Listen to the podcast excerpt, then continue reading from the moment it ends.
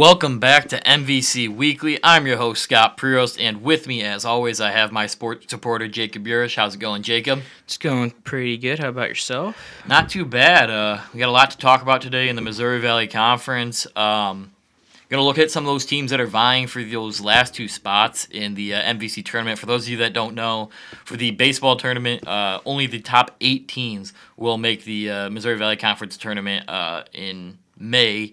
Um, currently, the Illinois State Redbirds um, tied for eighth, but they're listed as ninth in the standings at this moment. Uh, we'll start talking about them first. Uh, they've won four out of their last five games. trying to make it five out of six tonight against Northern Illinois, who they scored 18 up against, I believe, last week. So, um, trying, like I said, trying to make it five out of six, and their offense has been humming lately. Uh, big part of that, uh, really three people: Luke Lawrence batting three, uh, 307 this year, Daniel Pacella, who we had on our uh, Redbird report yesterday, batting 306, uh, leads the team in home runs, RBIs, um, hits and he's second in batting average, like I said. And then Augie Rasmussen has been on an absolute tear for this team, coming off of a two home run uh, night last night against Lindenwood. His performance uh, as of late has been incredible for this team. Yeah, uh, in their last four wins, they've scored at, uh, at, least nine runs. Just to echo what you said about their offense, another player uh, that deserves mention is Shy Robinson. Yeah, uh, Shy Robinson's been awesome lately. In the Bradley series, ten hits, five runs, four walks. he did ha- commit three errors, so that's a little area that he needs to clean up in. But just a really good. Uh, I don't want to say start, but just you could. He's hitting his stride right now. Again, it is against yeah. Bradley, so it has to be taken a bit with a grain of salt. But hopefully, this is something he can build off of. Yeah, definitely. Uh, he uh, he played. I think it was just the first game of the year, maybe the first series, um, and then he was hurt for a while. Came back um, a few weeks ago, and he's only played in uh, 14 games so far this year, but batting 350, which would be the best on the team. But I think just the 14 games uh, kind of fluctuates that just a little bit. But in 43 at bats, he has 15 hits, uh, 17 runs. He has two doubles, just one home run, uh, six RBIs, and he's slugging 465. He's really been awesome. I think this freshman class as a whole has been really solid for this team. Pacella, um, Shy Robinson, Tyrell Chadwick out of the bullpen, uh, just to name a few. But I think uh, this team, the offense, if it's humming like this, um, the pitching struggles are maybe masked a little bit. Um. Well, yeah. Uh, two pitchers again. I, I want to mention just with their two uh, two of their last outings. Cameron Maybe went seven innings against Bradley. Uh, in their 9-0 win, and then Thomas Harper uh, last night went five innings, two earned runs, and seven strikeouts against uh, Lindenwood. Uh, again, coming against not great competition, uh, but again, just hope you can build off of that because when their offense is clicking like that, you really hope that their uh, pitching can aid and not blow the game because I know I covered, I believe, the Friday game where I think they scored like 16 on Bradley, if I'm not mistaken. But their pitching started to unravel a little bit because I, I, think Salata gave yeah. up six earned runs. But uh, the offense really uh, helped close that one out. And yeah, they, they just really have right now a core four or five. Put it, I right now you, I'd put in Shy Robinson just how he's playing right now. Yeah. But they're just really hitting their stride and like like we talked about last week, like they needed to win this series. They Definitely. almost like the way they closed out the series not great. I think it was what 19 to 3. 19 to 3. Yeah, so not how you want to leave that series but still taking what 3 out of 4. Yeah, I think the most concerning thing about that uh series closing loss for me personally uh, was the outing that Elijah Dale had. Um, didn't record an out, two hits, two walks, four earned runs. Um, had a wild pitch there too, and he faced just four batters. So every, all four batters he faced reached base. So, I mean, a rough outing for him. I'm gonna take it with a grain of salt. It is just one outing, but you don't like to see that. Elijah Dale's been awesome for this team this year, but if he is slipping up out of the bullpen, it's going to be a little tougher for this team to win games because I think their bullpen has been, outside of a few situations, relatively solid this year. They've gotten uh, outs, but um, you don't want to see them slip up like this. Um, I think that's it for the ba- uh, Illinois State baseball. Like I said, they're back in action uh, tonight, uh, 5 p.m. at Duffy Bass Field. I'll have coverage of that game, so make sure to follow along for that. uh, before they travel to Carbondale for a three-game series this weekend. Uh, tough Southern Illinois team. And they're going to have to bring their best baseball if they want to find a way to win that series and kind of continue their push in the Missouri Valley Conference standings. Uh, the next team I do want to talk about, Bradley Braves, the team that we just talked about. ISU uh, won two out of three against. Um, Braves currently sitting 13 and 23 overall, 4 and 11 in the conference. After ISU won the series, the Braves are sitting 10th uh, in the conference standings. Um, same record as ISU and same record as UIC, who we'll talk about in a little bit. But like I said, they're going to have to figure something out here over these last three uh, MVC series that are going to happen these next three weekends if they want to make that push into the uh, eight seed. Yeah, they've lost three of their last 14 games, so just a, a bad stretch for them. Yeah. Uh, their offense is not helping them on a year. They're seventh in batting average, stolen bases, home runs, eighth in runs scored, eighth in walks, ninth in hits, sixth in strikeouts. However, they are first in sacrifice bunts, so that's a consolation prize. um, but yeah, then their pitching has been really bad as well. Eighth in ERA, strikeouts. It, it's just, it's been a really bad season for them. Uh, just to sum it up uh, simply, uh, they face UIC, so maybe they can gain gain some traction there. But then they face Indiana State, so they'll probably, if, if they are able to gain any momentum, Indiana State's probably going to come out and try to stomp on that. Yeah, definitely. I would say with this roster, I mean, you have three main guys. I would say between the hitters and uh, pitchers who have like stood out a little bit. Uh, pitching wise, uh, Connor Langrel, uh, just a two four ERA and fourteen appearances, um, mostly out of the bullpen, or actually entirely out of the bullpen. Um, and then hitting wise, Logan Delgado and Ryan Vogel. Uh, Delgado with a 381 batting average, and then Vogel right behind him with 371, but then nobody else above 300 for them. Um, that qualifies um, two plate appearances per game. Uh, but you're going to need those guys to step up and kind of lead this team if they want to find a way. Because, like I said, a lot can happen. I even uh, 10th to the sixth seed. There's only three games between those two spots, but what we're really looking at is the 10th to 7th seed. There's a game difference.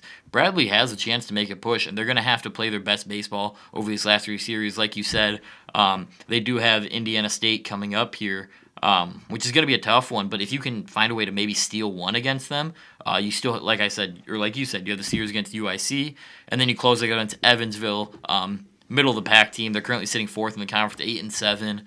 Um, but even so, you're only four games back from them. So you have two series that are you you should be confident. Or actually, I'm sorry, they have three, four series left. Uh, UIC, Indiana State, Evansville, and then Belmont. So Belmont's the team that's currently sitting in that uh, seven seed. So that's three series actually where it's teams that you're definitely capable of scoring runs against. Um, you win two out of those three series, and you're gonna put yourself in a position to uh, make a push in the standings.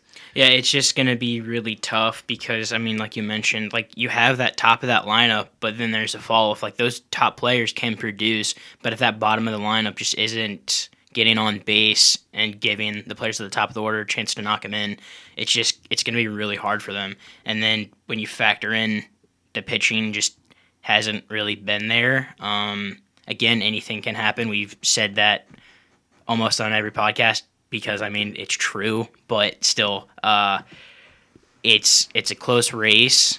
Um, but kind of like with ISU a little bit. I mean, you have some easier matchups, and then when you face an Indiana State or Southern Illinois, it's really hard to gain the momentum you need.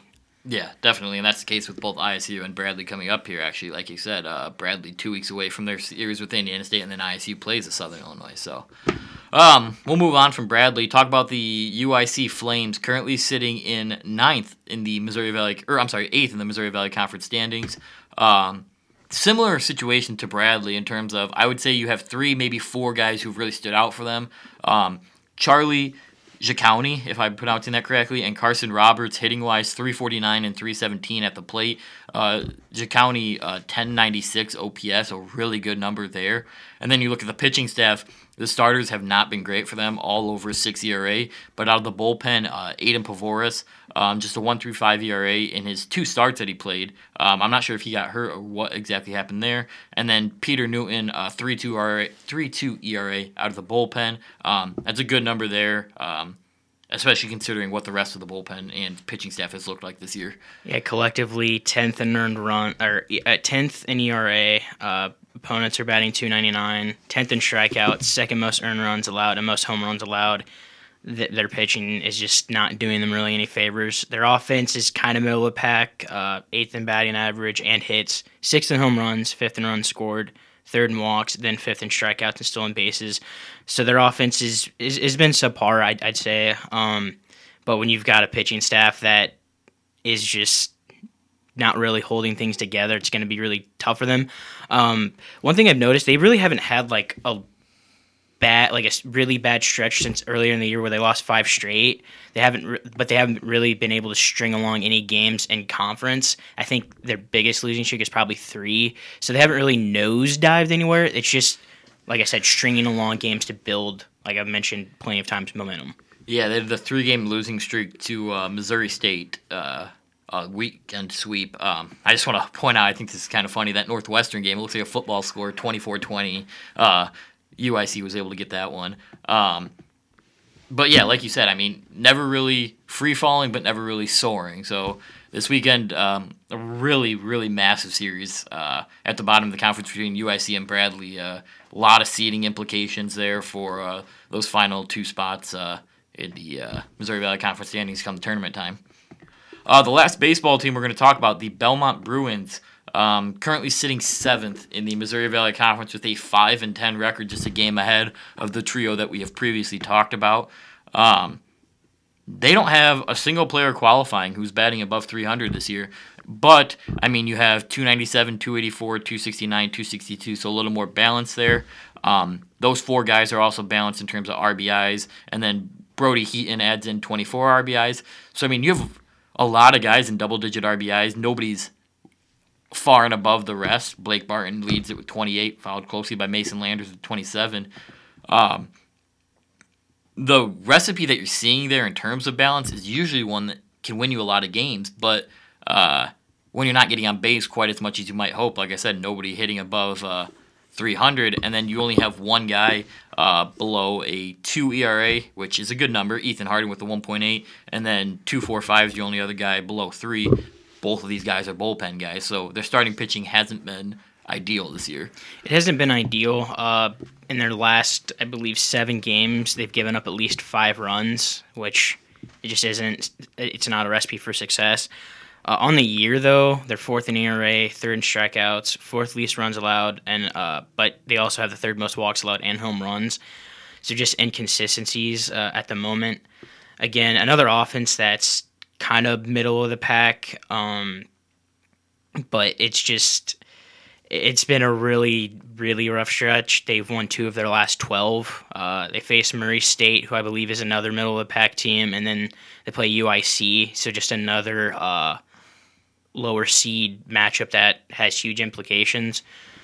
But it's it's going to be a really tough call to uh, to guess who's going to come out of this because I think it's it truly is up in the air. Uh, I would say Belmont's pitching is good enough. It, it's good enough compared it, to like, some compared to the other staffs. It's like they statistically they've been better than the others. Granted, right now they are not uh, in a good stretch, but They have the schedule to do it, though. I think I would agree. UIC, Valpo, and Bradley, and I believe Valpo is currently yeah one spot ahead of them, only two games ahead of them. So I mean they have a lot to look forward to try to maybe gain a little cushion and move up to that six seed where Valpo's sitting. But I mean you have a three game series against Bradley, three game series against Valpo, three game series against UIC, and then you have the series against Murray State, who's uh, in fifth. So I mean they have a schedule that allows them to hold on to this spot. I would say if you're going to say one of these teams is a lock to hold on to um, a tournament position, it would be them just given, like you said, I think their pitching staff is good enough to get them places, and then the schedule that has been uh, handed to them, which, I mean, you take advantage of it 100%. I mean, you, you didn't do that, so. Uh, yeah, definitely an interesting uh, close to this regular season uh, in the MVC baseball. I would say really five teams there from Valparaiso all the way down to Bradley could shift depending on. Uh, I mean, baseball's an unpredictable sport, so depending on what happens over these final few weeks. Um, I think that's it from baseball. Anything else from you, Jacob? I think that's all I've got for now. All right, so the last thing we're going to talk about today, uh, just to touch on the Illinois State softball team coming off of a series sweep against uh, UNI. Uh, they were swept. Um, one thing we've noticed over and over again, uh, they were tied or in the lead fifth inning or later in all three of those games, and they just couldn't hold on to it. Um, I got to give a lot of credit to Hannah Ross on the bump. Uh, I believe she pitched in all three games. It might have only been two of them, but she's doing everything she can to uh, shut down these teams, and she's having a great year. Um, just a 2.16 ERA in 25 appearances. Uh, Hannah Meshnick has been awesome too, 3.22 and 21. Um, but I think, regardless of the three game sweep, I think you should be happy coming out of that series because it shows that you're able to compete with a team like Northern Iowa. You were winning or tied in every single one of those games, and you had a chance. It didn't go your way, but you know you've seen this team now, and you know that you're able to uh, compete. Like I said, at the highest level with the teams in this conference. Yeah, you were you were able to take the lead into the later innings. Granted, again, you did give it up, but I mean, it's to the best offense in the MVC. They're they're twenty and one for a reason, and they're on a ten game win streak. It's UNI's offense, like we we talked about it last week, is just incredible. It, it's hard to put in words. It's yeah, it, it's insane. Um, now they do. ISU has Evansville, uh, and then they close with Southern. So they've got middle of the pack teams to close out with uh, to hopefully build some momentum. Um, it's gonna be it's gonna be tough. Uh, they, they could probably reach second. I haven't looked at Missouri They're State's. big fans of Murray State this weekend, probably. Yeah. As long as they can continue to play at a high level, they're going to be big fans of Murray State, hoping that they can uh, get a sweep or win the series against Missouri State. I know Missouri State uh, closes out with Indiana, so that'll be another interesting uh, matchup to look at because Indiana State's another middle pack uh, of the team. I think they're fifth right now, but I, I would definitely say best case scenario, I think. You, I mean, most people would agree. Second, I think you and I. Yeah, you're not. I don't think yeah. you're gonna catch Northern Iowa, especially after that three game sweep that you got handed to you because. Uh, UNI closes with Valparaiso and Evansville. They have a game with. Yeah, ISU's 14 and six, so the only way they could do it is if they win out and UNI loses out. And so they play Evansville, but uh, it's yeah. Yeah, so I, I would say the odds aren't looking great, but regardless, um, six games left um, you're just trying to rebound from the series heading into the conference tournament because I think I was talking with some people outside of this, and I mean, once you see a team in the regular season, the postseason becomes completely different. It's a different ball game, um, so anything can happen. But we are just uh, about two weeks, two and a half weeks away from the uh, Missouri Valley Conference tournament, so a lot to look forward to there. Um, I think that's it from me. Uh, like I said, make sure to follow along on all the action that will be going on this weekend and during the week on our Twitter accounts at the underscore vidette and at vidi underscore sports. And we will talk to you guys again next week.